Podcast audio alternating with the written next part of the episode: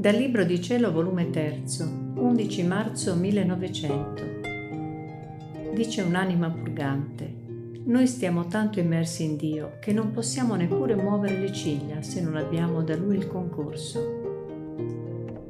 Continuò quasi sempre lo stesso.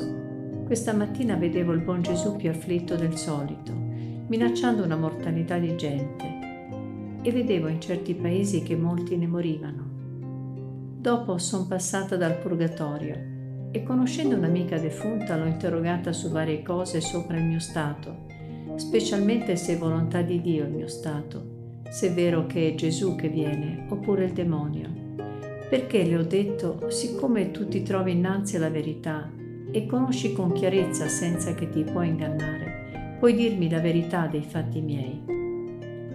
Ed essa mi ha detto, non temere, è volontà di Dio il tuo stato e Gesù ti vuole bene assai, perciò si benigna a manifestarsi teco.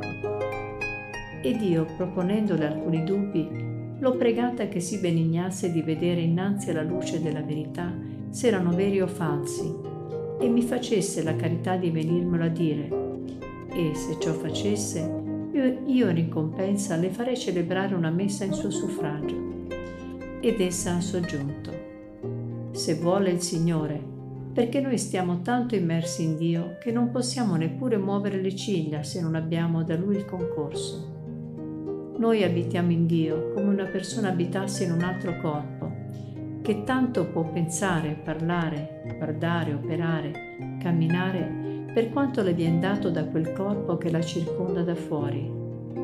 Perché a noi non è come a voi, che avete il libero arbitrio, la propria volontà per noi ogni volontà si può dire cessata. La nostra volontà è solo la volontà di Dio. Di quella viviamo. In quella troviamo tutto il nostro contento ed essa forma tutto il nostro bene e la nostra gloria. E mostrando un contento indicibile di questa volontà di Dio, ci siamo separate.